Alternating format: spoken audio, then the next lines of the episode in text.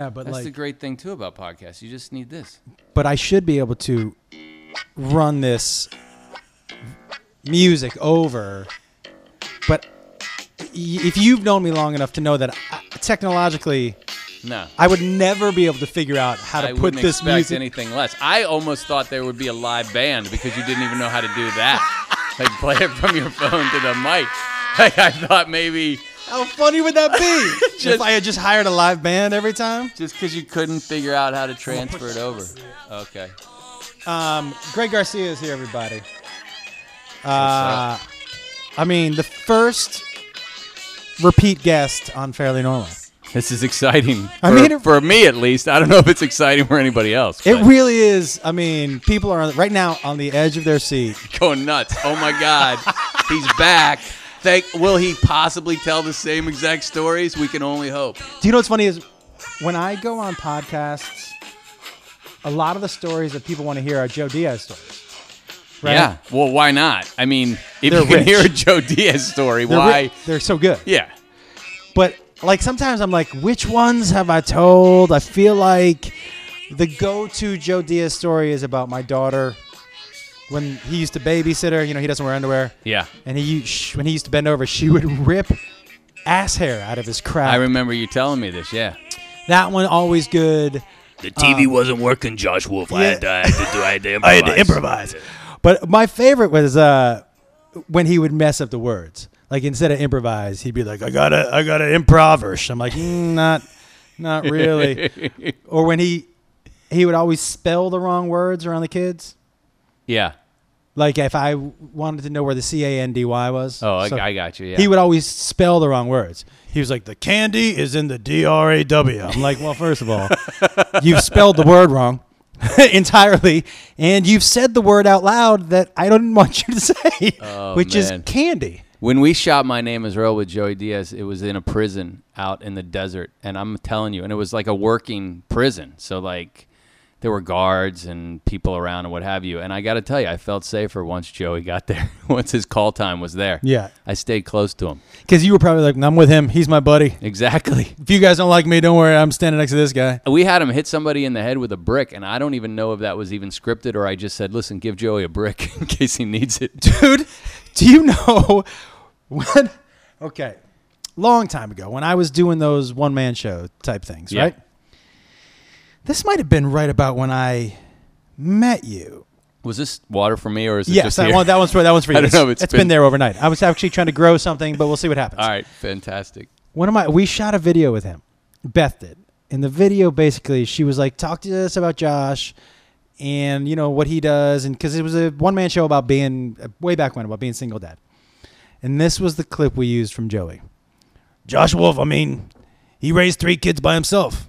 You know i couldn't do that i mean i could break into your house with a gun that was the whole that was the only soundbite but i was like that's perfect he was like i could rob you but that's about all i couldn't raise three kids and i was like well, It's that's, like one or the other. yeah, but they're so far away from being the same. That's what makes it so funny. Like, there's no. eh, That's not like. There's no. I don't know why one equates to the other. Y- Like, you have to be inside his brain, I think, to know that, right? well, you just spent a couple hours with him. it was a blast. I was a little intimidated. How come? Well, you've you, you've seen his podcast. You see how he prepares for his podcast. Mm-hmm. Yeah. I mean, it's uh, it's it's insane, and it's it, God. I had a blast. It was so much fun. How much weed? Because when he when I did his podcast a couple weeks ago, he ate 2,400 milligrams of weed and took like six bong rips. Yeah, he eats those black stars. Yeah, stars of death. Yeah. It's insane. I Yeah. told you the worst joke in the world. I said uh, I said he puts more black stars in his mouth than a Kardashian. Yeah, I mean, but you know what? I'm not proud of that joke. Yeah, Why not? Um, but uh, yeah, he, he goes. I mean, he could survive a nuclear blast. I think it's insane. I've always said like he's one of those guys that is just going to outlive all of us. He's the guy that we thought was going to die 20 years ago. He's also like you met him probably 10 or 15 years ago. Yeah, yeah, Something like that? Probably like yeah, ten years ago. I told him I go you finally look your age. I mean, you've people always ask me how old's Joe Diaz. I'm like he could be 35, he could be 80. I have no like it's but right now he's like like 53, but he's always looked I like when I age. see pictures of him where he just looks so distinguished. I mean, they're they're just like I forget exactly where I saw it. Maybe it's on this podcast uh, photo or whatever. But he just looks so distinguished. You know. Squinting a little bit. Yeah, yeah. yeah. Looking off it like he's thinking about shit. Yeah, He used to perform in a three piece suit. that's fantastic. When I first met him, he was Did was. someone tell him to, or did he just felt like that was the, the gig? I don't know. When I first met him, suit, he would pace. So he scared the shit out of people. Because he, you know how Chris Rock paces? Yeah. Like that's very distinct. Yeah. He almost paces like he's prowling. Okay. Like, like uh, to me, he paces like he's hunting. Chris Rock does. Yeah. Like I'm like, oh, this dude is about to yeah. attack. He's about to pounce. Yeah. And Joey had that menacing, and he would squeeze his fists Yeah. and pace. And he was 220, and he used to just pace back, and people. But what, was he all people. wired, or I mean, Well, sure. I mean, there was a little cocaine. I don't want to disparage the man. I don't want to. I don't want to put anything He- out there. But he would be the first one to tell you Yes, there was course. probably one or Yeah. two I've- bags of I've- cocaine. I've heard. Yeah, I don't know if that was it. It was just how he did it. But it, it 220 in the suit, and he was not funny back then, Greg, because um, you're familiar with Brody too, right? yeah, absolutely. Okay, so me and Brody and Joey all started at the same time. Okay. And Brody and Joey fell under the same uh, umbrella, which was they were way funnier off stage than they were on stage. Yeah, I can see that with both of them. I mean, just because they- they're hard to harness. And as a young comic, you're scared to be yourself. You're on scared. stage. You want to be structured. You want to be like, these are my jokes, whatever. You, Right. You're, you're scared to just go up there and just be yourself and see what happens. neither the neither of them were funny until something went wrong on stage. Yeah. And then, like any time they were on stage for open mic, Brody would go on stage. He would do three or four jokes that shit the bed, and then Brody came out. Yeah. and it was just the best thing you've ever seen. Especially for fellow comics, I'm guessing Oh. too. Just to see that break and see the ah. guy you know on stage go nuts, you guys must just be dying. It was so good. And then Joey the same way. Joey would do these structured jokes, and until he got mad, when he gets mad on stage, when he does 15 minutes at the at the comedy store, Yeah. it's fire. Like 15 minutes of Joey on fire is like the have you seen his stand up? Have you gone and seen it? I haven't seen it live. No. It's I can't explain it. He gets a different level of laughter. Yeah. like you know i watched burr so we were in boston we did that roast of david Yeah, yeah, Ortiz. yeah, yeah. I read about it. It's very funny jokes. It, Sounded hilarious. i oh you know what i almost called you and said hey if you want to write a couple because i know like sometimes uh, Call me next time. Those are fun. I've written a couple. Like a, Kornheiser did a roast of uh, James Corv- Carville. That's his name. Mhm, Yeah. So he did a roast, and he said, uh, you know, send me some jokes, and I sent him some jokes, and he goes, these these are way too filthy. I'm not going to say them. he goes, I, I have to go back to ESPN, and then I sent him to uh, I sent him to Jeff Ross, and he said he was going to use a couple of them. But those are always fun, man. Those are fun to write for. gronk opened with a joke about shitting on beth's chest And I said, I go, hey man, I go, that's not so much of a joke as like a call to action. Yeah. Like, do you know what I mean? Like there wasn't a whole. He opened because I made fun of him a couple times. With the, the it'll never air. One of my favorite jokes. Who I- shot it? Did they shoot it for something? NESN. Okay. But before the show, they asked me, hey, how much of this do you think we'll be able to air? I go, none of it. Yeah. And they were like, haha. I go, no, no, no. I know you bought a show that you'll never be able to air. And they were laughing. I'm like, okay. And then after the show, they were like, we can't air a minute of this. Like, I know, I know. They got to sell it to somebody. They, but they, it, it, it's going to be tough. We're going to try. Yeah. Two jokes I loved that I told about Gronk that he, and he, when I, when he started, he, that's why he was mad. The one was, you know, I, I pumped everybody up first. I was like, Gronk, great football player. You've seen this dude. He carries defenders down the field. Nobody in the short amount of time has captured Boston's heart like Rob Gronkowski. The dude has scored a ton of touchdowns. He also looks like he's got a touch of the downs, right? so I open with touch of the downs joke. Yeah. Which I touch of the downs, just that makes me giggle. That that phrase, the wording, Touch it's of the- lovely. right? It's a, it's it's a lovely. It's it's an appetizer. It's a it's a Yeah. lovely appetizer. I love it. because it, it you just imagine somebody just going, "You get a little." you know, Just a touch. Just a touch.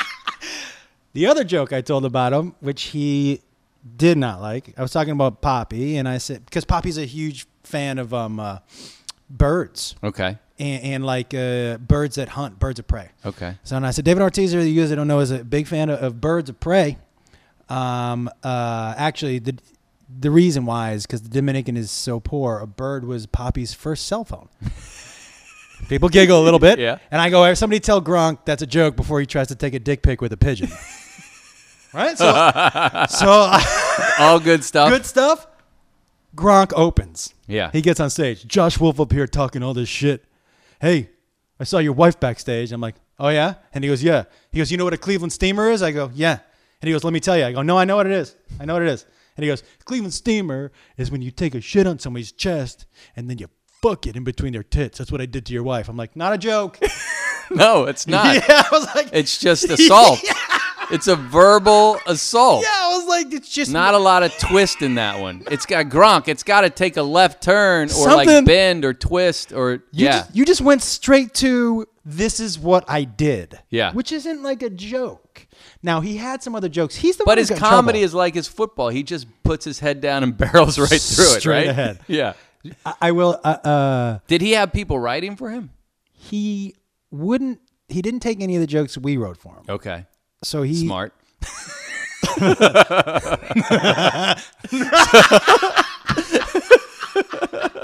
he he What have Belichick write a couple for him? he he went with his buddies. His buddies wrote him jokes. Okay. And some of the jokes were actually were actually pretty Yeah. good. And I here's the thing.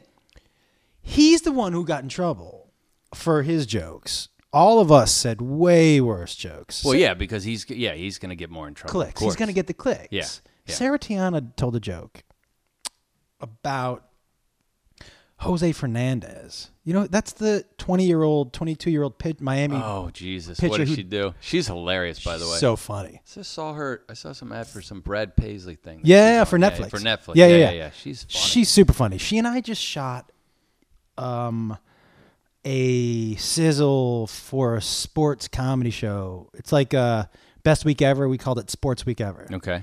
She's super funny. Yeah, she's great. I enjoyed her. Like uh, they did a thing at the, I think it was a comedy store. Maybe it wasn't. Uh, election night. It was a bunch of people. Yeah. Bill Burr and uh, Stanhope, I Mm-hmm. think, was there, and she came on and started debating with Bill Burr and held her own with Bill Burr, which is hard to do because he'll, he'll, you know, he'll go after you. And his people are firmly behind Bill Burr. Oh yeah, So it's tough with a crowd like that. Yeah, for her to come in, but she, I thought she did a great job. she's she's really funny. You know, she told one of my favorite roast jokes ever, and she told it off the top of her head at a club. She and I were at Zanies in Nashville, and Ralphie May was there, and he was at the bar, and he was having a couple cocktails. He was talking about Sarah Tiana. Hey, Sarah Tiana. Hey, hey, what you doing, girl? And she was like, "Calm down, Ralphie May." I'm calm down. You tell me to calm down. And he was saying what all the shit. And she said, uh, "Ralphie May, everybody is uh, take a look at Ralphie May. He's actually been taking a bunch of yoga classes so he can finally kiss his feet goodbye. And I was like, oh boy, what a tough diabetes joke that is. yeah, I was like, because it was a thinker. It took a couple minutes Yeah, yeah, to yeah, go. yeah, yeah. It's like what is? Oh, oh, okay. diabetes. All right. Got it. I thought first because my brain first went to, oh, he's not going to see his feet anymore. But oh no, they're going to be gone. They're going to be cut off. They're going to chop them off. Later is, that uh, night, we're we're out. uh, I hate to tell this story about Ralphie, but I'm gonna. All right, please. we're out and um, we've all had a couple cocktails, maybe eaten a couple edibles, Okay. and we're flying pretty high. Ralphie's on a stool at a bar called, I One think, One stool. one stool. That was too easy. Stupid. Well, that's part of the story. Okay. uh, on the bar, it's sitting there, and we're all a little fucked up. He's got this 20, 21 year old girl on his lap. Maybe I shouldn't tell the story because I think he's in the middle of a divorce. Uh oh.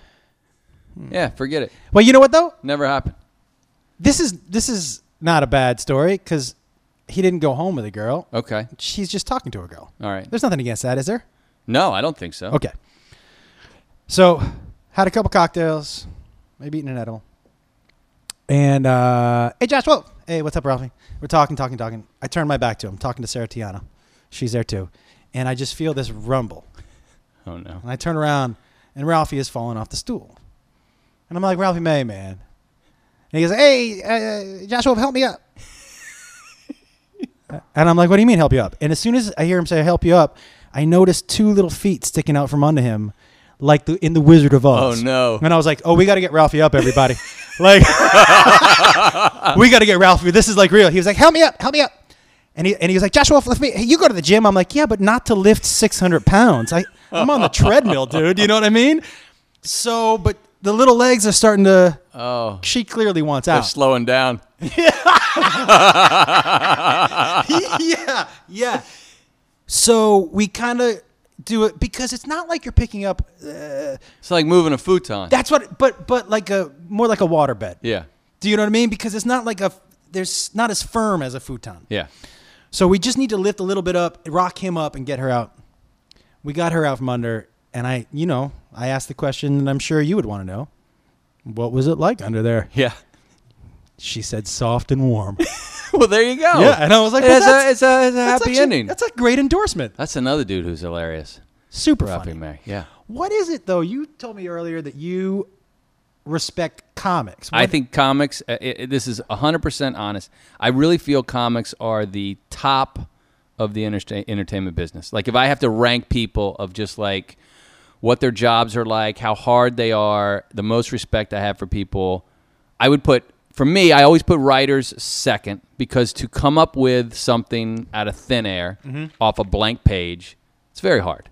It's hard and then I put everybody else tied for third because I don't care if you're a director or set designer or whatever. Everything's important. It's all crucial. Actor, everything. But you get instructions. Like you get now. Sometimes the instructions aren't very good. Right. But you get instructions. You know. And but a writer, they do have that problem of just having to come up with stuff out of thin air.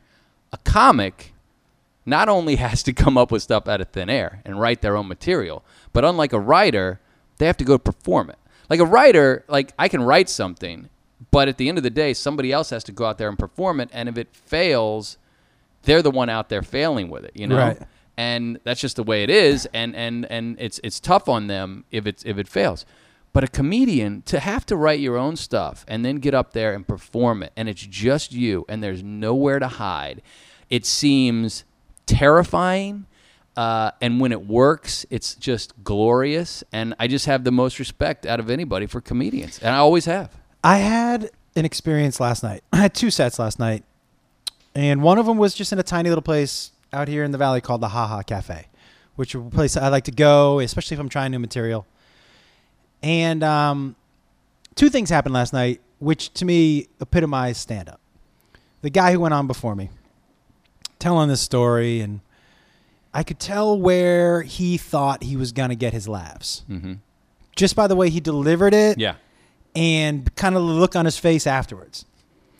And then he gave a throwaway line that got a huge laugh. I'm sorry, this wasn't at the ha ha ha.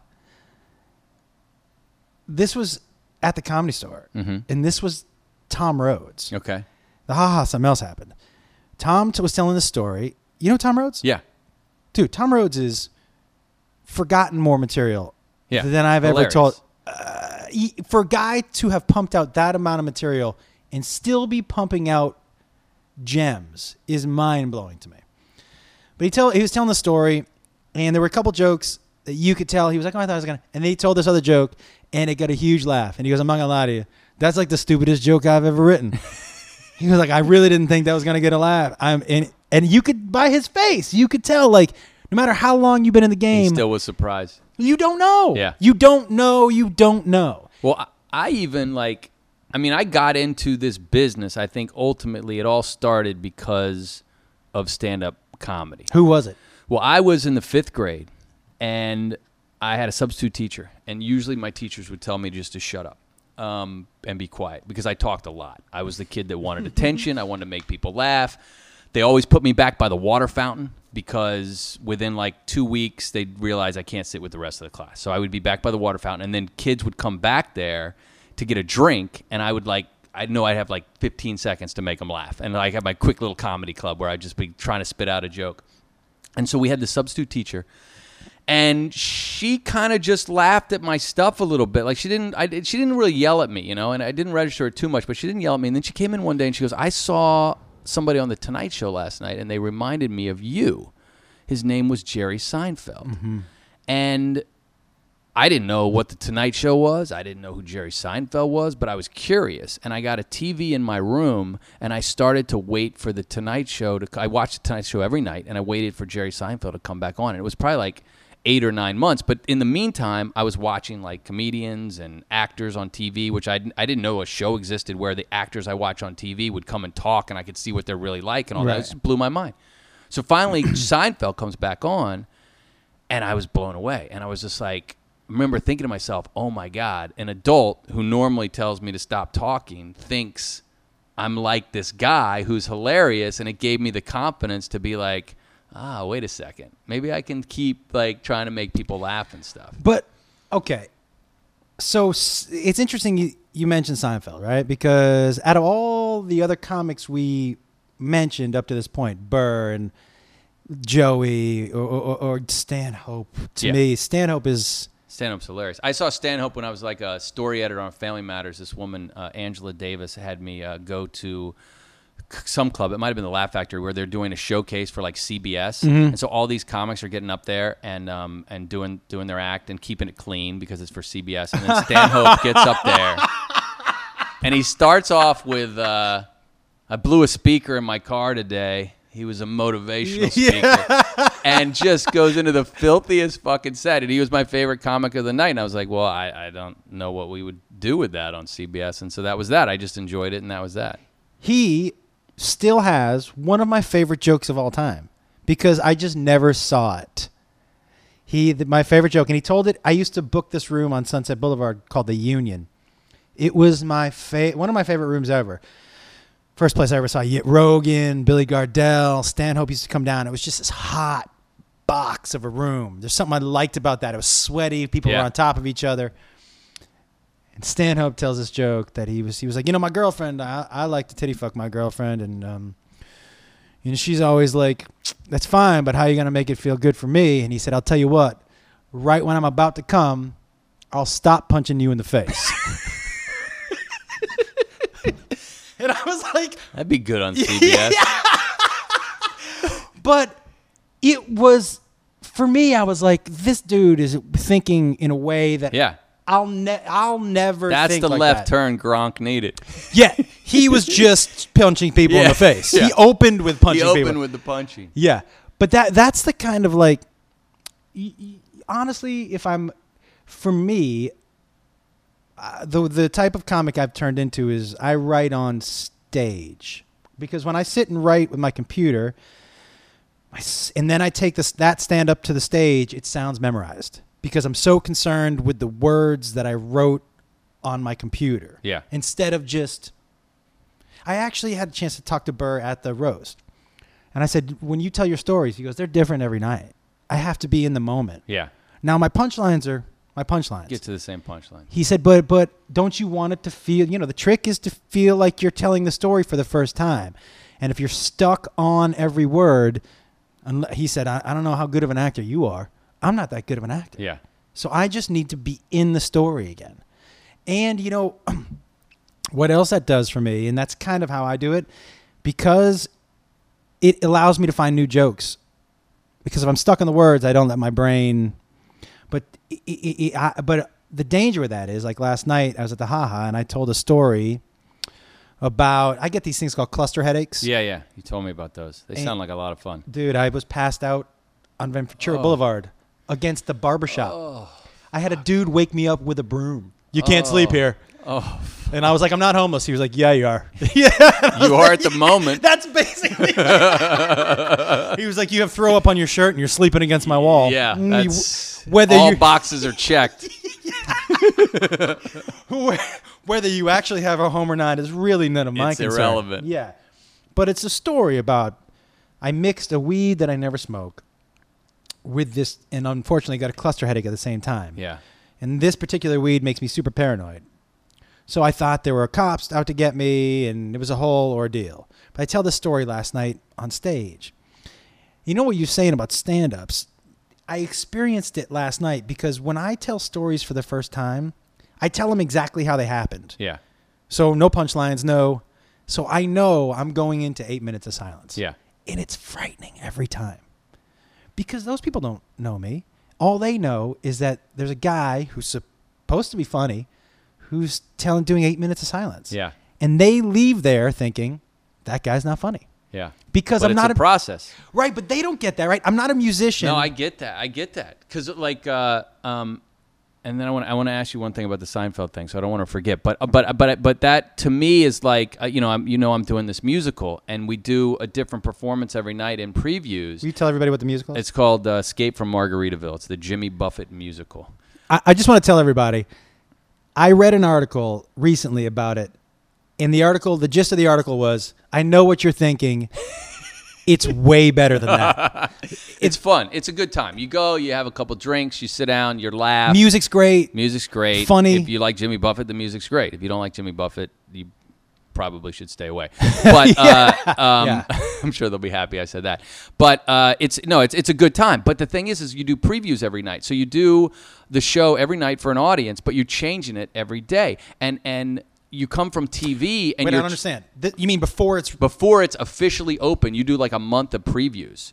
So you'll do a performance every night with an audience, but then you'll make changes. You'll change jokes, you'll change songs, you'll throw songs out, you'll add songs in. And the problem is you only have 5 hours the next day to make those changes. So you may want to change 20 things, but you can only change 4 of them. So you have to watch it with the audience again, knowing that the jokes are going to bomb and you uh. have better jokes you want to put in, but you can't do it. So you're sitting there in an audience and you wanted to stand up and go, guys, that's going to be a lot better in four days. But they don't know that. Yeah. And it feels like kind of the same thing. Whereas Exactly I'm trained in TV, get it perfect once and move on. Whereas, like, this was the first time where I had to experience, like, oh, this is a slow, gla- gradual process to get it to the point where I want it to be. And that sounds like, you know, what you have to go through. you like one more than the other Yeah, I like TV better. Because it's immediate. It's immediate. I'm more the master of my own domain. I'm a control freak. I like to be able to be in charge of everything. That's not the way it is in Broadway. I don't mind it. I respect the process. It's just not how I prefer to work. I don't really love working on one thing for four and a half, five years. You know, Yeah. it, it, it's you know I like to kind of keep moving. All that being said, I love it and it's been a great time. But if you're asking me which I prefer more, I prefer the TV more. By the way, to be fair, I know you're a control freak, and and also to be fair, most of the times, I would say 99% of the time, your joke is better. But I will say this from every actor that's ever worked on any of your sets, you have a very much say say mine first. Do you have one? Oh yeah, as long as we get both. Yeah, I don't yeah, care. yeah. It doesn't matter to me. Do you know a lot of people don't do that? Oh, really? No, I'm, I'm always open to, and, and, and I don't care where an idea comes from. We had a, a, a greensman that, uh, you know, was in charge of all the plants and stuff on My Name is Earl, and he would wait by my car every morning with jokes. And Get uh, the fuck- Oh, and I loved it. Phil Greens. He's fantastic. Greensman, Phil Green is the Greensman. Yeah, Phil Greens. Come no, no, no, on. no. His name isn't Phil Oh. Greens. You call him Phil Greens. People get nicknames around the set, you know, like Johnny Props, Phil Greens, dude, whatever. w- it- we had uh, Jacob's uh, allergy dude was Doctor I E I T C H E S, Doctor Itches. Okay, I'm going to tell you something now. I don't want to go over the top on your story here Yeah. because that's bad precedent. But I, By the my, it's a very Jay Mohr thing to do. I know it's a very Jay Mohr thing to do. Here's the thing: my sister, and you can Google this. Her gynecologist no. in Virginia was named Dr. Harry Beaver, and I'm not like it's the truth. You got to go by Harold first of all. Yeah, You gotta go by Harold. Harry Beaver, and my wife's was uh, Dr. Hyman. What's the deal? I Like, don't know. It comedy follows me. By the way, it follows me. I I have told the story a zillion times about how before your first child was born, you were like, I'm thinking about naming him Doctor. Yeah, Dr. Garcia. Dr. Garcia. Just like in kindergarten, like saying roll, Dr. Garcia. So great. Love it. My wife was totally against it. Greg. But that's the difference, right? So we bought a new house. There's a pool. And I told Beth, I'm like, you know what we should do because we're draining the pool because we're turning it saline? We should paint a mural of ourselves on the bottom of the pool. Yeah. Love it. And she's like, does everything have to be a joke? I'm like, Yes. Yes. Why else are we here? Yeah. And I was like, and I told her, I go, listen, you can pick out a picture uh, because it's happening, or you can be surprised the next time you go shoot something. When you come back, there's going to be a picture. So Yeah. you you oughta you better have a say because otherwise you're going to leave it up to me and you're not going to like it at all. But I'm there's a I hear you. hundred percent tweet, chance. look, I tweeted something that my wife did not appreciate, and I ended up taking it down. And and I probably shouldn't have done it, but uh, she said to me, "Is a laugh really that important to you?" And I looked her right in the eye and I said, "Absolutely, it is. Any laugh I can get is that." I said, "Look around. This is all built on laughs. it is. It's all I have." you don't take away the laughs. If you take away the laugh, I'm I'm done. I got nothing else. Jacob asked me about a, a. He goes like, "Do you have to leave that joke on YouTube?" I'm like, "Do you like those shoes?" Yeah. And he was like, "Yeah." I'm like, "That joke bought those shoes, Yeah. so you can live in the backyard if you want. If you want me to tell, stop telling jokes about you, that's fine. You want to live outside for the rest of your life? Like that's that's this is where it comes it's from. fair game. Now, let me ask you one thing about Seinfeld because you said it was interesting that I mentioned Seinfeld and then you transitioned to Bill Burr and stuff like that. What what do you what what were you going to say there? because sign you're. I don't know when you're going to see another Seinfeld, Yeah, style wise. yeah, observational, quick to the joke, set up punchline. I- It's very old school Yeah. right now. You're not learning really anything about him by each joke. By the totality of his set, you learn a little bit, but you know, comedy now is so personal. yeah, absolutely. And I was like him in the fifth grade. I've I've you know I've developed But way that's, way that's my question. him now. My question is like, do you still hold him in, in higher regard as the other? no, I can't say I do. You know what? I got no. He is not. He would not be on my list of top twenty people I'd want to go see live right now. And and It's crazy, right? It is crazy. And he's a genius and he's great. Genius. And it was more of just the confidence it gave me. But the funny thing is is I did see him live not that long ago. And I bought tickets to at, a, at an auction. I bought tickets to see him in Vegas and with the tickets you got a meet and greet. And I thought I'm doing this. It's on my wife's birthday mm-hmm. and I'm going to tell him the story of the 5th grade substitute. I'm doing it. I'm going, right? So I go and I see him on stage. And in defense of him, too, the whole time I'm watching him, all I'm thinking is running through how I'm going to tell this story. and I want to get it, you know, like I want this to be, like, I'm terrified. But I'm going to do it because uh-huh. it's just like, look, I've always thought if I ever met the guy, I want to tell him this story. And I think it's a good story. And I had it like kind of planned out. So, like, I kind of bury the lead and I don't say what I ended up doing. But I, and I had a couple like charming little things in it. I had it to a tight three minutes. I had rehearsed it in my head a million times. Mm-hmm. I knew what I was Did you do it in the mirror? I did it in the mirror. Mm-hmm. I did it in the car. I had it down pat, right? So the show ends, and we go and we get taken down uh, below uh, the theater there, and there's about eight groups getting ready to take their picture with him, and there's like a blue sheet on the wall, whatever, and then a f- professional photographer. And I'm letting people go in front of me because I'm like, I don't want to be in the middle of this because then I'm going to feel rushed. I want to tell my story, so I'm letting people go in front of me he comes in, he starts taking pictures, and I see like, oh, this is quick. Okay, oh man, maybe I can get this down to two minutes. And I'm kind of editing in my head, and then in the door behind me walks Phil Rosenthal, the creator of Everybody Loves Raymond.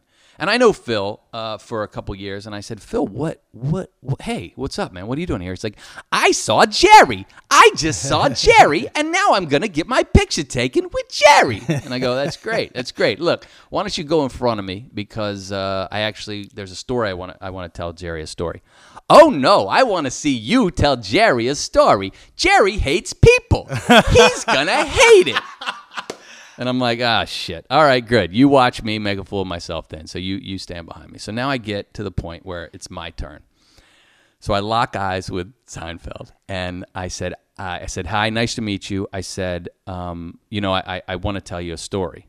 And he gets a look on his face like, oh my God, are you fucking kidding me? Just like this kind of death, empty stare of just like, please don't, please don't. And I'm like, listen, I promise you, I promise you, it's, it, I'll make it quick. And I can't do it. I, my Seinfeld's not as good as my Rosenthal, but he's like, I don't care. Quick is not my concern. I hope it's good. Yeah. You know, I tell stories for a living. You're talking to someone who tells story for a living. And I wanted to say, all Me right, too, easy, motherfucker. buddy. Yeah, Yeah. yeah, easy. all right, but I I, got but I, it. but I didn't want to. I didn't want to. You know, I was bearing the lead. So I go, no, But no, you didn't. You didn't. You didn't go with Phil and be like, Phil, tell him who I am, or you didn't give any of that. Like, no, no, no. But didn't- wait, you'll see what Okay. happens. So I said, no, no, no, I promise it's good, it's good, it's good. And I launch into the story. Now, as I'm looking at him, I'm realizing he just doesn't want to hear the story. And I'm find myself making edits on the fly, and I don't even know what I said. I told my wife afterwards, I feel like I just talked about I just said he was funny and talked about my own accomplishments for like five, for like 3 minutes. But she said it wasn't that bad. But the, here's the thing. As I'm telling the sto- story, Phil Rosenthal's over my back shoulder going, "Jerry, that's Greg Garcia. You're talking to Greg Garcia. That's Greg Garcia." And I'm looking back at Phil and looking at Jerry and I'm realizing a couple things. Jerry doesn't know who Phil Rosenthal is. He didn't know Phil. No. Not from what I could tell from his facial expressions. He certainly doesn't know who I am or that my name means anything to him. So I finally I just wrap up the story and Jerry says like, "Well, congratulations" or something. And I said, "Well, this is my wife." He goes, "Let's get a picture." And then he goes, "Let's put your wife between us." I said, "Okay." So he puts my wife between us. We put a picture. I had to put the picture on Twitter, and we just walked away. And that was and that was it. Let's and a moment your I, wife yeah. between us. and I and I and it so that it, it like my whole life since the fifth grade, I thought about that moment, and then it was over. And then we went to dinner, and my wife was like, "You're still thinking about that?" And I go, "Yeah, but I got to tell you, I either wanted it to end with like him like saying." We should go to dinner, Mm-hmm. you and I, and be best friends, or having it just be incredibly awkward and horrible. So story. a fun story. So yeah, so I, I finally got the, the chance to do it. Can I tell you that as somebody who does meet and greets every weekend, we dread the last person in line because Oh. generally they have chosen to go last That's me, buddy. for a reason. Yeah, Just so you know, we know, like, I, when I do meet and greets, I always look to see who's last because I'm like, why have they chosen to go last? Yeah. You can see them. They let people go in front of them. Oh, yeah, no, no, go yeah. ahead. I'm, uh, I'm just paying my. Go ahead. I just got to try to, like, they're they have so me. something It was so planned. pathetic. Yeah, there's something planned. So like, There was a woman in line with the world's longest fingernails, right? Crazy looking Dude, fingernails. grosses me out. So gross. And Jerry Seinfeld was felt more awkward around me than, than her. those are the type. By the way, those type of world records where you're like, there's a weird body part, but the long nails, the ones that curl, oh. those gross. It was so Gross was- and she was me. so proud of them, And her mom was there. The whole family was there. But She- can't do anything. I asked her how she wiped her ass, And and she claimed as though she could do it. And there's no way. bidet.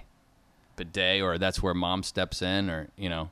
Well, I don't know. You know, I told you about that dude that I went out to eat with who had one tooth out of his front eight.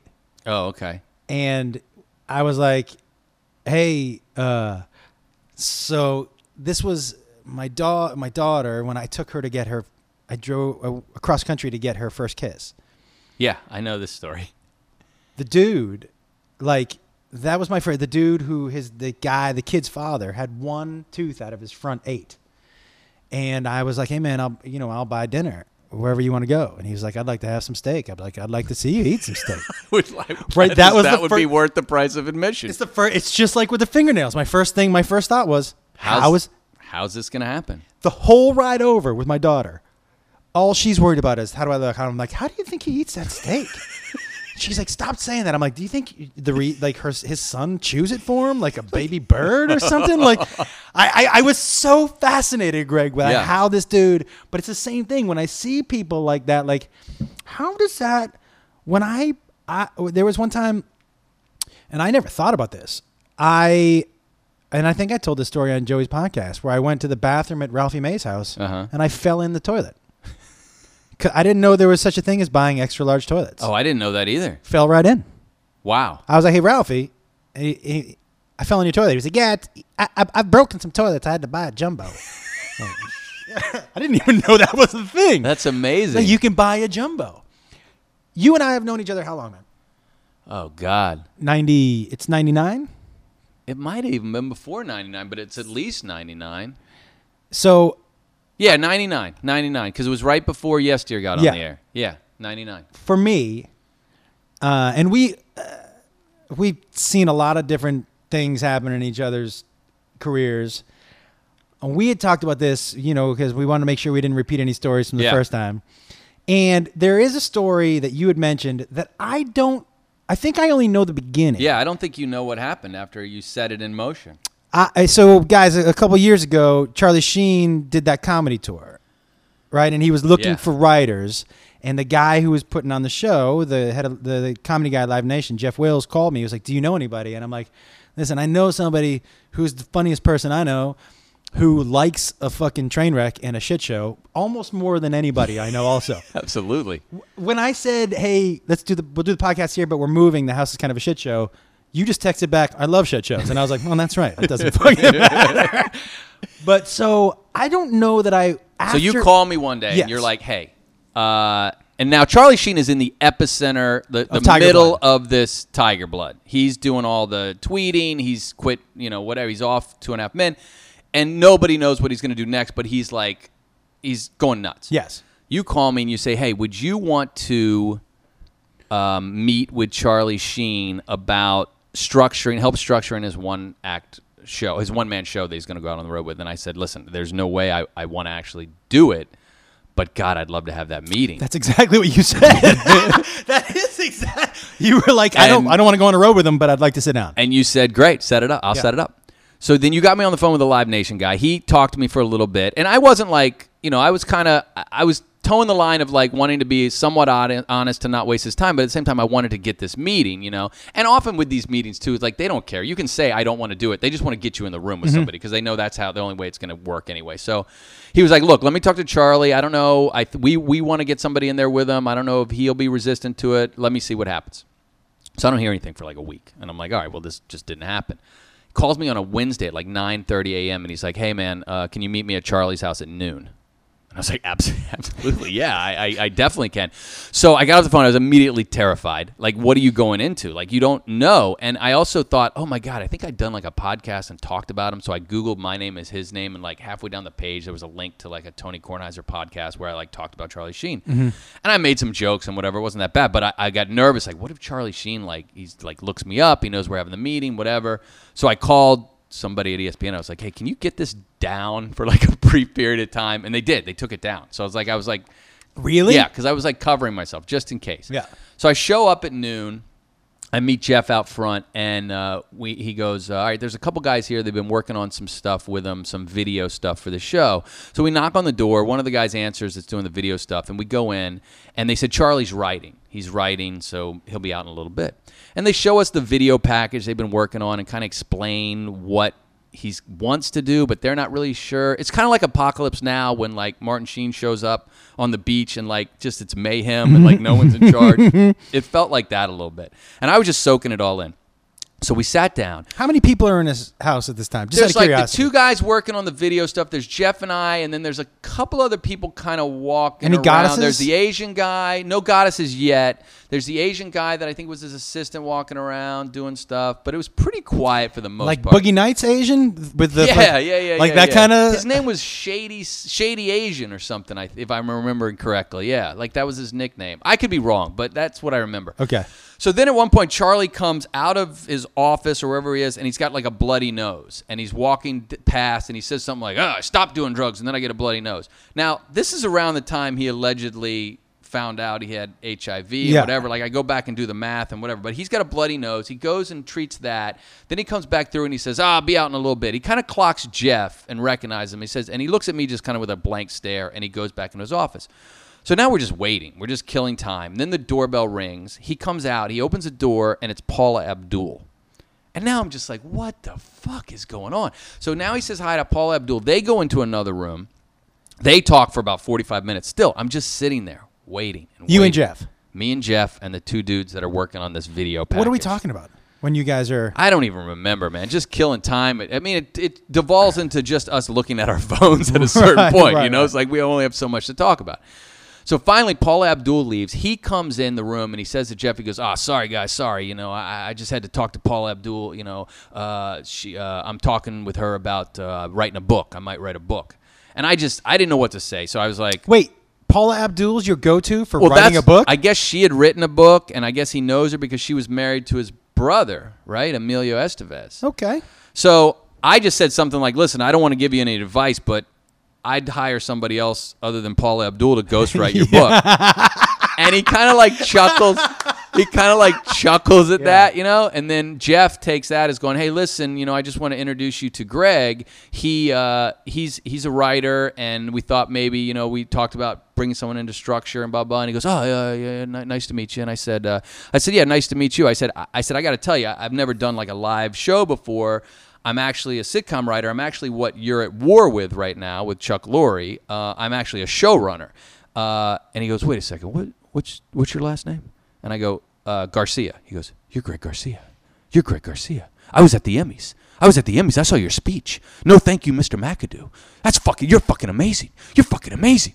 And I thought to myself at the time, whatever, whatever opinions I had of Charlie Sheen at that point were completely thrown out the window. Like if I walked at the time when he was alive, if I walked into like a cave and Osama bin Laden was like, "Yes, dear, I love yes, Yeah. dear," I'd be like, "Hey, what's up, buddy?" so like I'm I'm sold, right? Like it does not Yeah. take much. Like I have a simple rule: you like me, I like you. It's the Trump rule. It's, It's listen, the Trump rule. so I'm so I'm like, yeah. He goes, oh my god, blah blah blah blah. He goes, uh, I can't believe I kept you waiting. God damn it, I never should have kept you waiting. And then I did another like worst joke in the world, but he was doing all that winning stuff, Yeah. and I go, that's all right. I go, I, I don't mind at all. I got the first chapter of my autobiography when I when I do this uh, when I talk about this story, I'm going to call it waiting.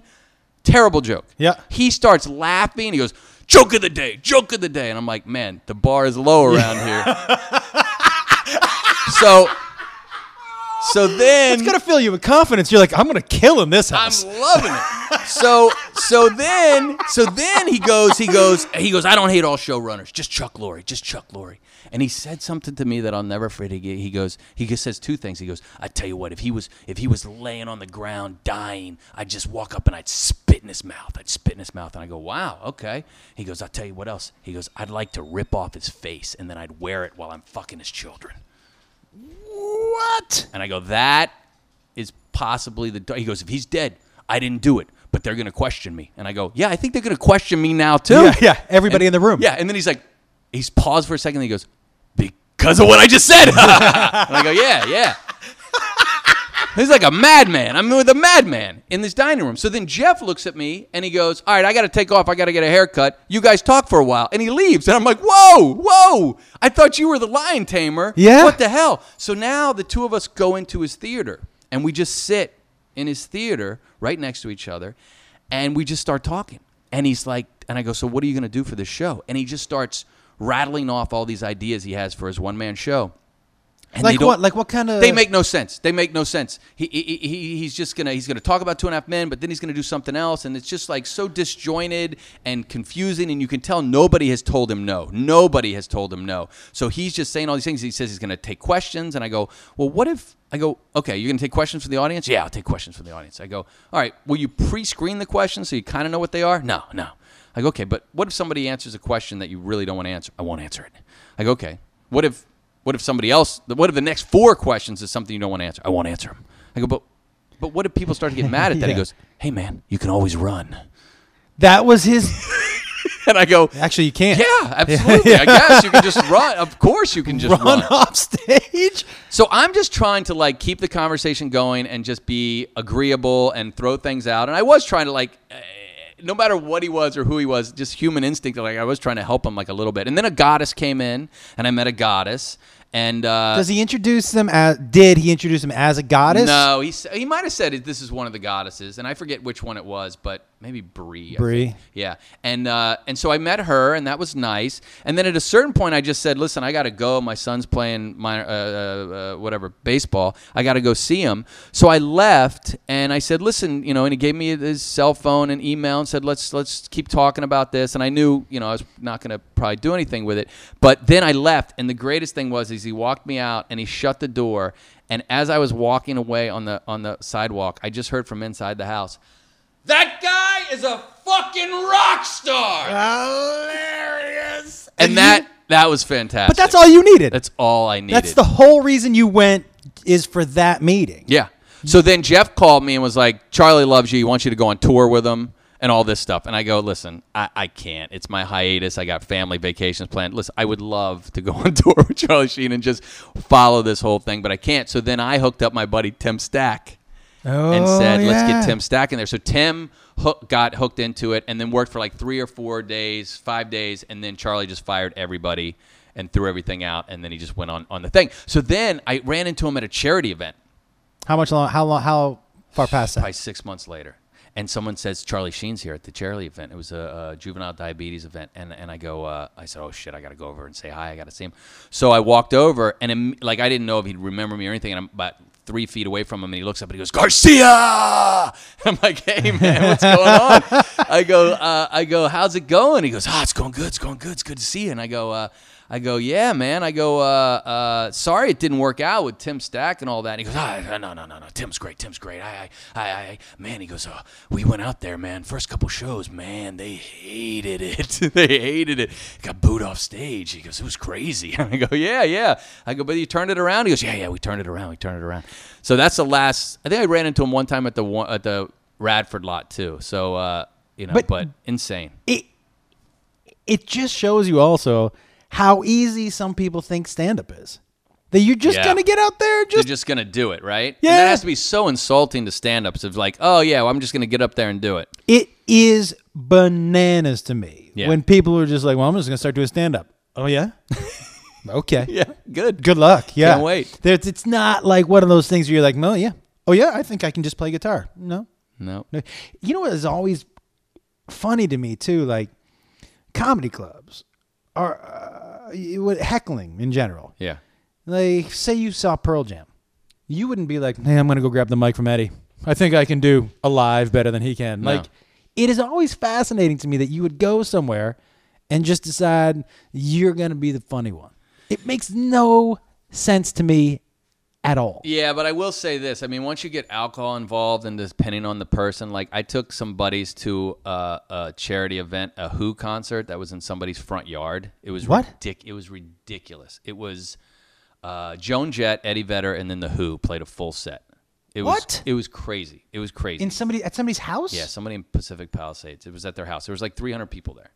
That's it. What? So we're so we sit through, uh, you know, so we watch uh, everybody, and then and it's the Who, and then I've got a buddy there from high school who's way boozed up, and uh, and he's we're like, I mean, we could reach out and touch Roger Daltrey's foot, like we're just standing right there, and then that song, it's an eminence front, it's an eminence front. He's my buddy is screaming at the top of his lungs, which is getting picked up on the mic. We're so close.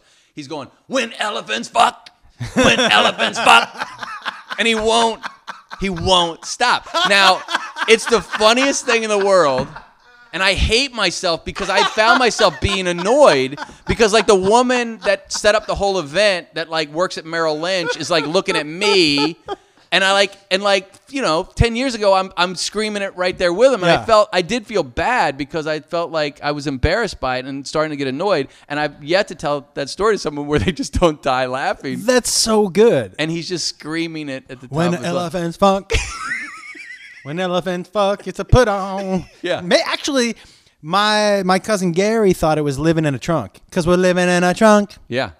Could no, be. it's it's actually when elephants fuck. It's when elephants fuck. yeah. My fault. Yeah, you should let him know. They played that song when we went and saw them at Oldchella. Yeah. That was one of those songs I hated on the radio, but live I was like, oh, this song. They were so good. And Daltrey, you know, beginning of the show, all the buttons buttoned on his shirt. Yeah. And then slowly, and you know, he's like a magician. You never see him undone. you never see him unbutton a button, but then you're like, is another button unbuttoned? And it, the, he just had one, like the third one from the top, he kept buttoned, Yeah. which was an interesting choice. That is an interesting choice. The third one he kept like right on the breastplate was the one he kept, but everything else just flowing. Yeah. But he and I kept going, yeah, I how do I not see him unbutton every button? But he didn't. It was also Maybe Pete does it. Hey, well- I wouldn't be surprised. Yeah. At your concert when you saw them, did Pete let Roger Daltrey talk? Yeah, yeah, yeah. He let him talk. They were both talking. See, Because it was such a laid back atmosphere, too. I think they did probably more talking than they normally do. And they were talking about the cause and what have you. It's a what's the deal? There's a new phenomena with bands that that play house concerts. Like there, I, This is the first I've ever heard of it, but so there's a there is there was a woman that when I was doing shows in San Francisco and she came into the studio and played a live song while I you know in between my dick jokes and um I asked her I'm like so I've never do you tour and she goes yeah but I just do house concerts I'm like I don't know what that is she said oh there's a huge thing across the country where people tour and just do concerts at people's houses wow. I didn't even know that was a that No. was a thing Yeah. How, But I wonder she- how much they make. I mean, it depends on the person. I'm sure. Well, here's the thing: you're not you don't have to pay the you're not paying a place. There's no overhead for you anymore. Yeah. And so it's the up to the people whose house it is to set up everything. S- a- And you know, you know they either let you stay at their house. I was like that's so bizarre. It's when I go on the road and people are like you can stay at my house. I'm like, uh, Yeah, it's a little. Yeah. probably not. I like you. We've been friends a long time. There's a Holiday Inn. Probably going to stay at a hotel. Yeah. Probably. Yeah. And they were like, why? Wouldn't you be better to stay at our house? I'm like, I had one of my friends like, wouldn't you be more comfortable in my house? I'm like, no. no, never. I would 100% be Never. less comfortable. Absolutely. There's, there's nothing. First of all, But When- that's just like some people are like that and some people aren't. Yes. Some people are just like I, I had a guy and I'm fine with someone coming to my house if they want to come to my house. Yep. There was a guy that I was working with and he was coming to town and he was just like, I don't want to stay in a hotel. Just let me I'll crash at your place. And I was like, Really? Okay, it's fine with me. I would never do that. Put me in a hotel. Let me be able to get away when I want to get away. and- yeah, I get up when I want to get up. I go to sleep when I want to go to sleep. I have weird habits. I'm high a lot. yeah. You You don't, Yeah. you don't, You don't want to. You don't want me walking around your house high at like three in the morning. I'm No. because there's a chance I'll come into your room like, "What's the address? I'm ordering a pizza. What's the address here? I can't find. I couldn't find a piece of mail. I've been looking through Yeah, it's shit. like I say no the same way you say no because you know that person is going to regret it. Like I'm going to save yourself the trouble. We're both gonna regret it. Not only that, like a lot of my friends have small kids. And what's your how old your youngest? Ten is my youngest, so yeah, we're So then you know. out of it. Yeah, Like the idea of staying at a house with a baby. yeah, that's a pain in the ass. You've done that. You've put in your time. Is it true for you also when you ha- when I had babies, man? If somebody walked into the room and had a baby, I'd be like, "Oh, look a baby." But now since I don't have babies, if somebody walks into the room with a baby, I'm like, "Fuck a baby." No, I've always hated other people's children. It- right? I, I, can't, I mean, there's a very select few kids that I'm like, all right, those kids are cool, but for the most part, I'm like, no, Babies are I like, my farts. They're like farts. You like your own. yeah, exactly. That's a good. That's but good. yeah, if you had to sit in a car with somebody else's, no, it's yeah, rough. there's going to be some bad things no, no, happening. no, no. If people have kids, you don't want to stay there. N- no, and that was the big thing. You know what? I also got in trouble talking to uh, my buddy Freddie Prinze because I was like, "Listen, man, there should be an airline that doesn't allow children." And he was like, "That's a terrible idea." I'm like, "I'd pay extra money if my ticket was on an average fifty to hundred dollars more, but guaranteed, You know for a fact there's no Nope. streaming. Mm. Are you telling me there weren't pe- there aren't people with a couple extra dollars in their pocket, business travelers? If it was just uh, with no like no kid under the age of say eight. Yeah, especially like a no kid red eye. Oh, the kid, red eye. But uh, did you used to fly with them when they were young? Yeah, my wife did it more than I did because I was working so much that she would go back east and stuff with them. So she had to do it a lot more than I did. But uh, and she would, I mean, she'd be there with like you know a four and a two year old or a. Did you ever? We I used to give him Benadryl. Uh, I don't know if she ever gave him Benadryl. They had allergies, so maybe we just we justified it by that. But I'm go. not sure. Yeah, I, I, I like I a find little travel juice. that's what the the kids used to call it their juice. Yeah. They're like, Daddy, do we get our juice? And I was like, well, this sounds terrible, but yes, you do get you get your juice because th- this was also traveling pre iPad, pre move screen on the back of a seat. So it was just you entertaining kids. Yeah. Plus, like, I think it's more responsible. If, like, for me, if I'm flying with one of my kids and they're a baby, I'm going to take a brick of Xanax myself. So it doesn't seem responsible that they should be up and around. like that feels like That's bad really parenting. good point. We should both be flat on our ass. I mistimed an edible in the airport maybe th- two weeks ago. I got a my plane was delayed like three hours. I don't like to be in the airport high. I like to be on planes high. That's like- crazy to me. You don't get. You don't like. I guess because I used to have a fear of flying, so which I don't anymore. Like 9/11 actually cured it because yeah, it's a bizarre thing. But like I used to be scared of like turbulence and stuff. Like it would freak Mm-hmm. me out. Like my palms would sweat, sweat. I'd like not like it at all. But now turbulence, I'm like, if people aren't running up and down the aisles with Yeah. box cutters, We're like, pretty good. turbulence is nothing. Like it totally mellowed me out. Um, so thanks. Uh, anyway.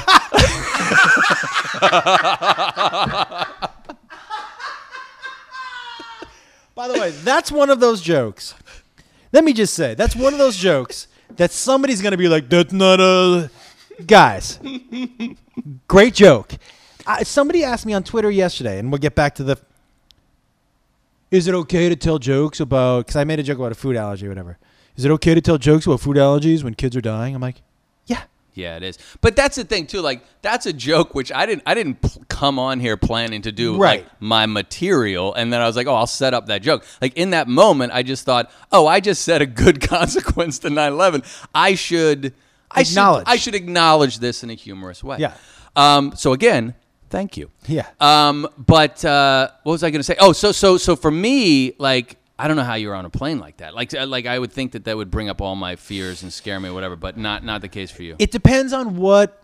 First, it depends on what type of weed, but I generally watch most of my movies on planes. okay. So, be, because you know, when I'm on the road, I'm not going to movies during the day, and uh, when I'm home, you know, I like to hang out with, you know, the people who live yeah. in this house. And you're on planes a lot, so you have Yeah. plenty of time to do that. Well, I also know that the way I enjoy movies the most is high. You know, the the day that I got I threw up on the sidewalk in front of the barbershop here in Ventura Boulevard, the whole plan was to go to Spider-Man super high. It's a solid plan. Greg, you know how high I was planning on being? Yeah. I, w- I bought tickets for the Arc, Arc Light. I was going by myself. Yeah. But I bought three tickets. so so I could spread my snacks out and I shit. got you. know what I mean? Yeah. I bought Beth was like, You bought three tickets. I'm like, Oh, I know. Some weirdo could have sat next to you and thrown the whole day off. It would have fucked up Yeah. the whole you needed a game. Buffer. You needed a invisi- invisible shield. yes, I Yeah. needed someone to say who's sitting there. Nobody. Nobody. Just so you know. And I have evidence of that by this ticket. that, that includes you. Yeah. But I wanted versatility, so maybe like I wanted. I don't know. But I, I hear wanted- you. Right, right. But but but you may want to act out a scene. Who knows? You don't know what's going to happen. I might spidey it up. I don't know what's going to happen in Exactly. there. But so on the mo- in the in the in the in the planes, for me, I like to be high. Uh, one because food tastes better. I'm gonna enjoy the movie more, and it's the opposite for me. When I'm not high, Then my, you're worried about it. my brain races to bad places. okay. But when I'm high, my brain stays on a single track, and it goes one way. And it and it, when it gets bumped off the track, it just get jumps onto another track, and it just goes in another direction. so you timed it wrong. I timed it wrong. So now what I'm a, I'm alone in a sea of people. Fucked up. that is that is the epitome for me of not good. That's not good. Because now I'm like everybody knows I'm high. Yeah. And although I know the dogs at the airports are 99% of the time bomb dogs, now I see a dog and I'm literally like I I it's like there was a scene from uh oh what movie was it where they ate all that weed because a cop pulled them over, but I'm like I'm going to have to eat all 40 edibles right now. like right fucking now. Yeah. I've I've been I've had my edibles taken out of my bag from the TSA lady before. Really? So I had all this How nervous does that make you? well, I was high. Yeah. So super nervous. Yeah. Okay. But I, I, and I'm TSA pre-check, so I, you know, usually it's not a problem. And I get on, basically, as I'm walking through uh, uh, security, 10 minutes I'm on a plane. Like, so I don't mind starting to get high as I'm doing that. Yeah. This time I'm going through and it had all this podcast stuff. So wires, they got some mics. So uh, obviously it spiked something in somebody. And they pull my bag out. And I'm like, oh, shit.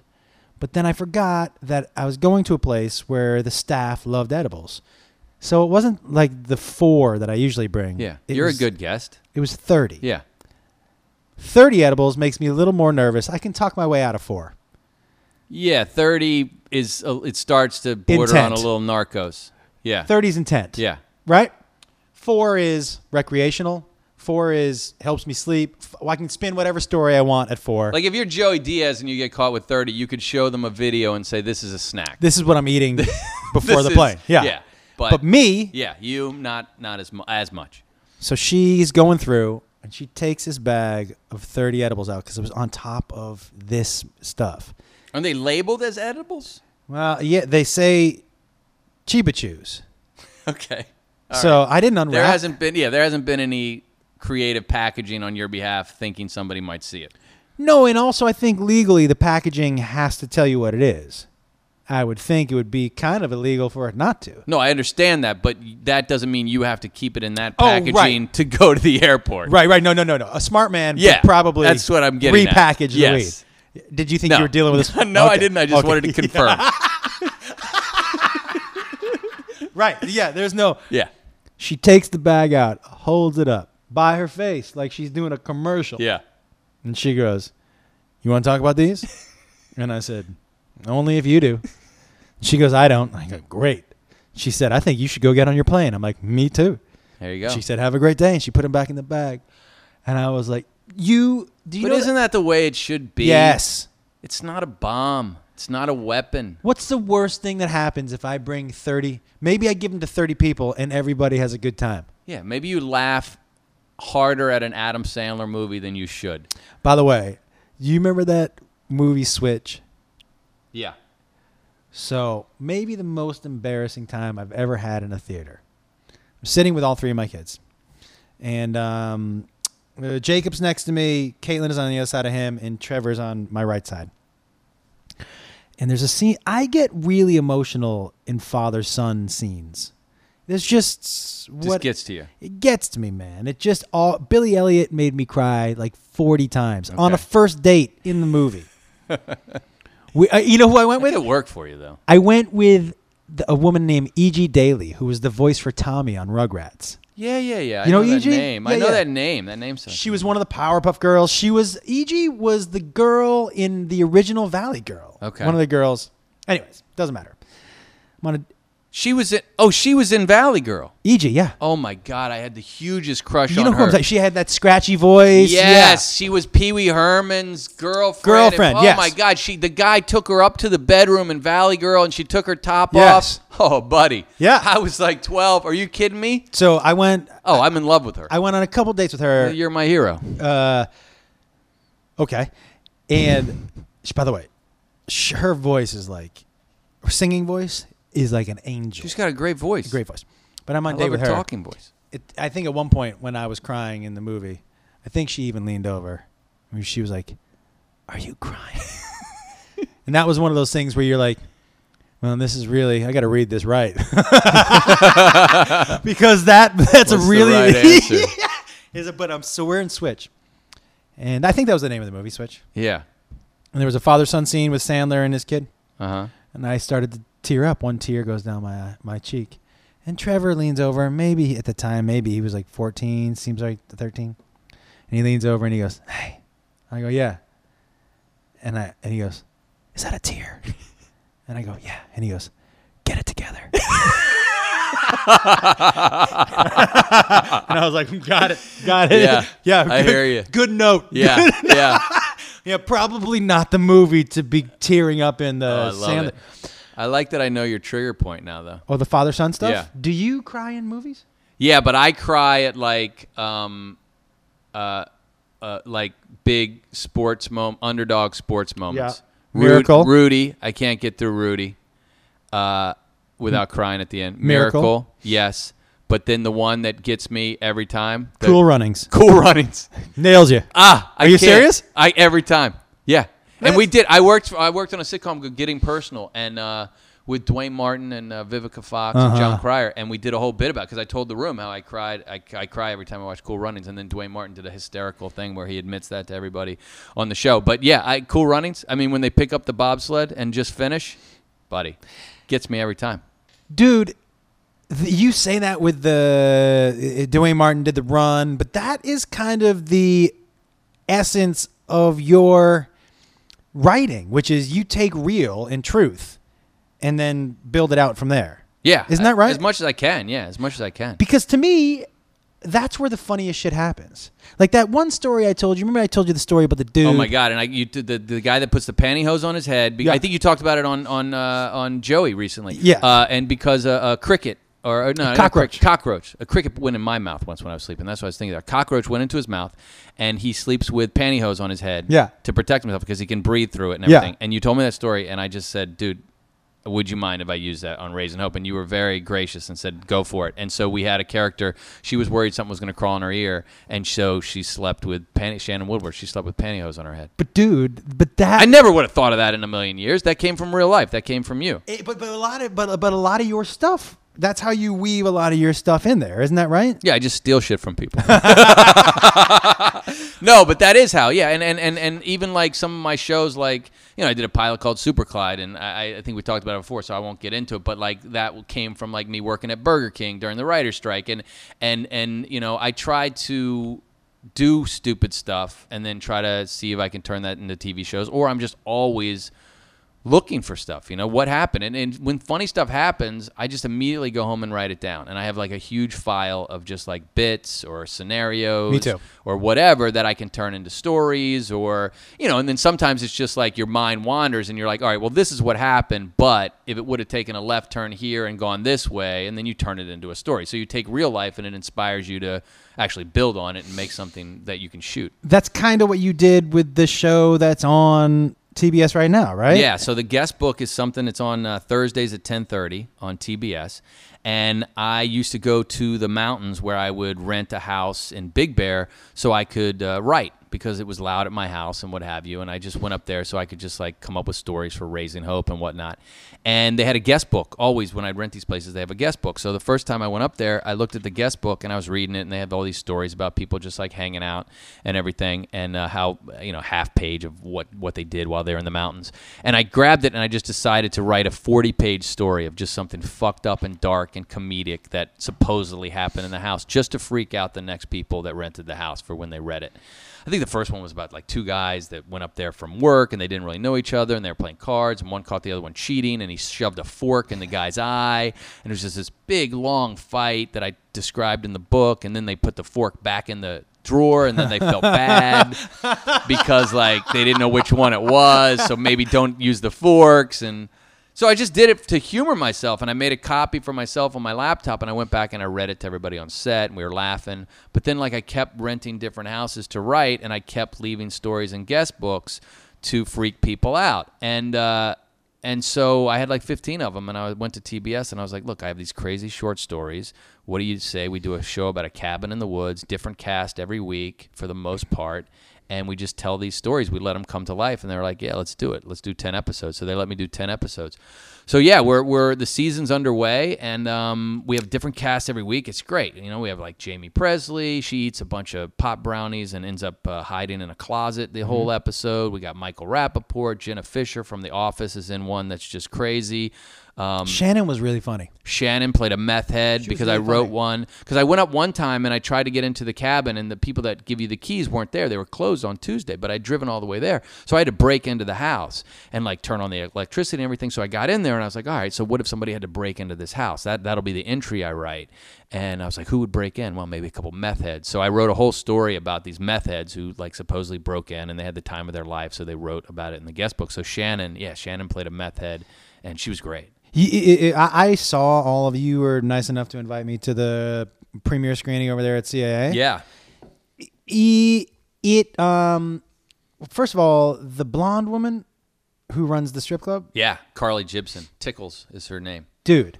So She's the best. w- w- outside of your writing, which is uh, top of the line, what I think you really excel at is finding the gems, finding the people that the characters that people have never seen before, that people don't. Know.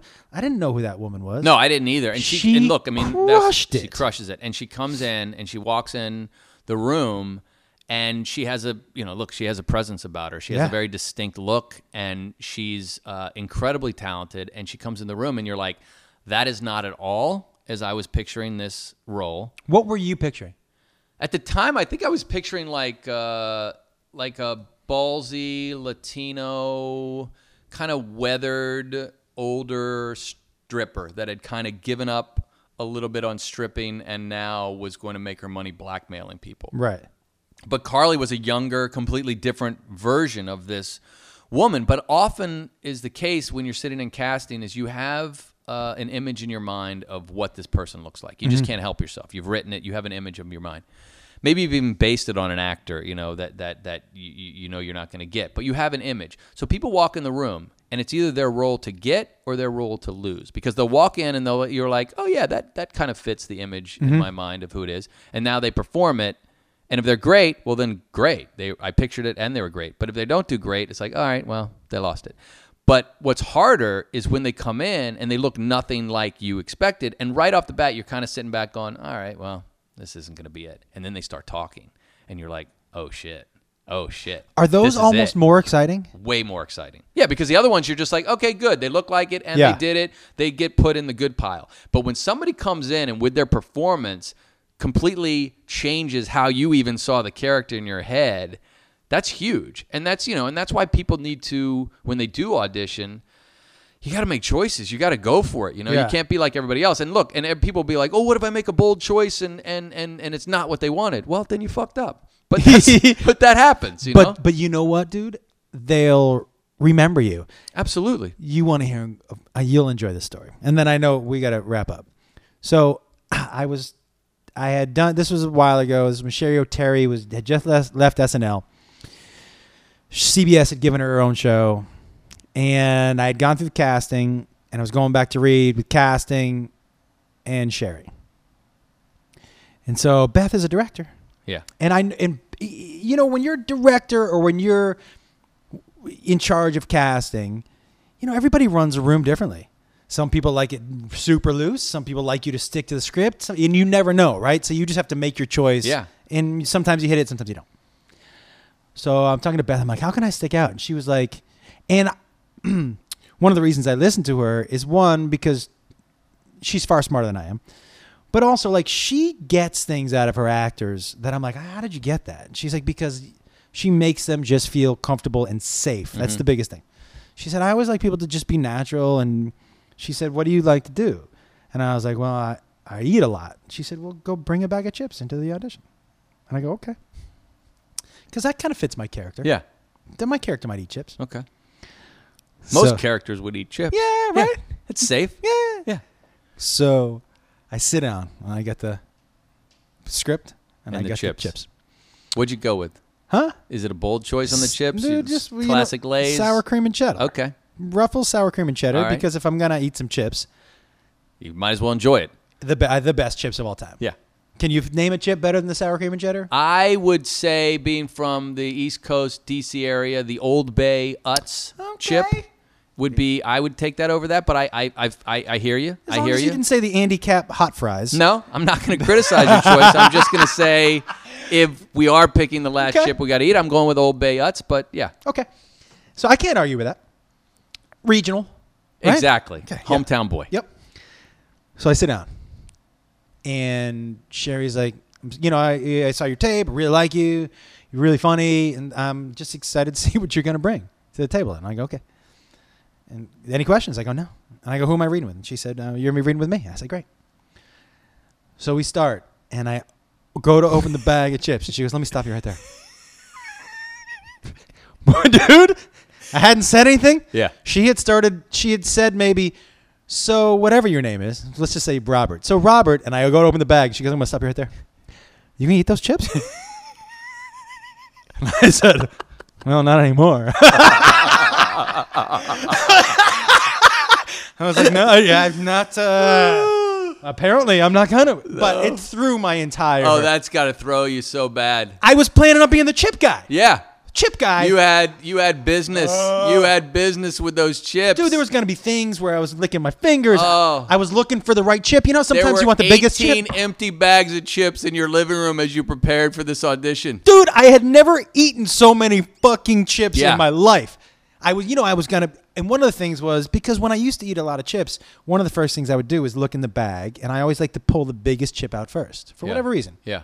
So I spent, I was, I was planning, I'd rehearsed it. I was gonna be, my first line was just kind of a throwaway line because I was, Yeah, and you didn't have to concentrate so much on the acting because you had business to do, which the would they, chip. they'd give you in a scene anyway.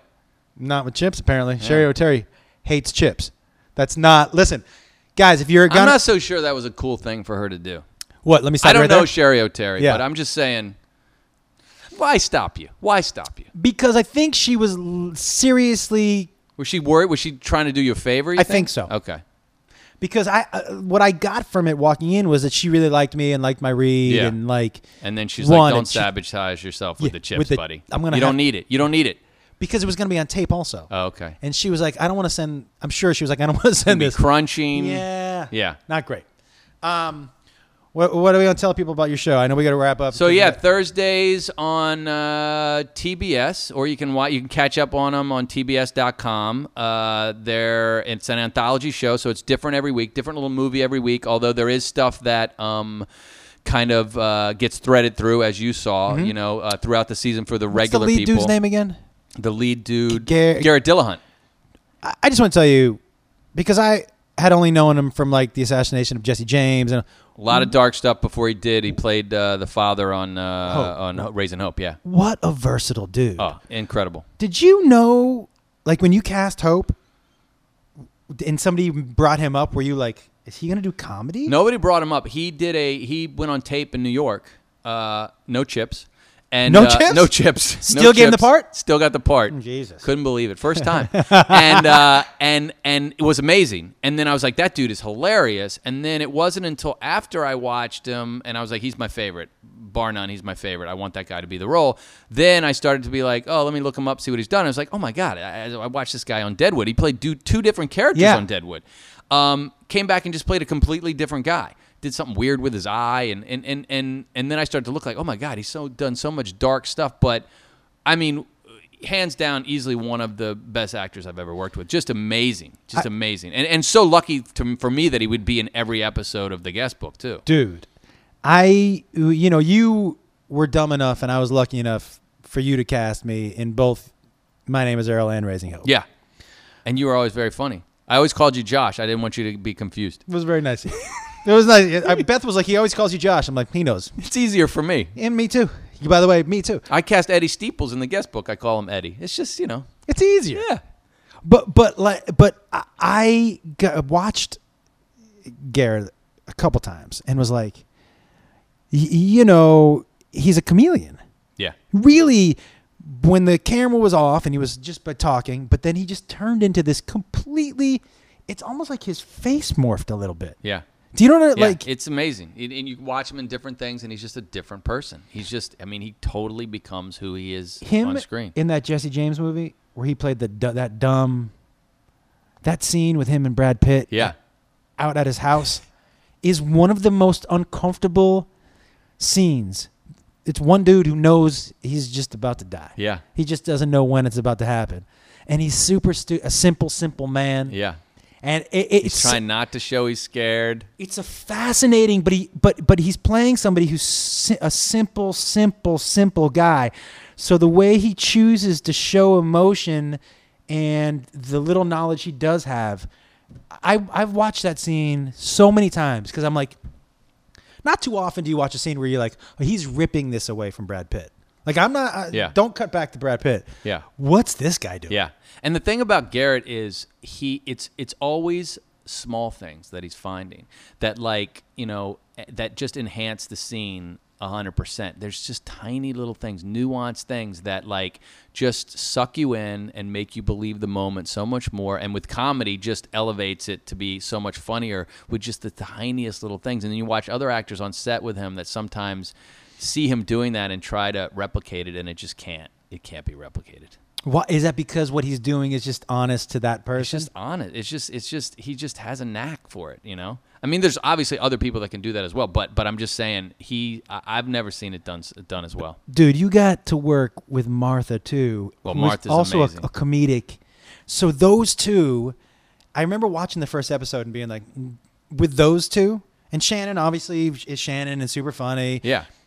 But with Well, those you had two, a scene with Martha and Garrett. It was just like It's a home run every it. time, Yeah. right? And then you can have Cloris Leachman walking through. I mean, when you have those kind of weapons, then you're just loving going and writing because you know everything is going to get delivered.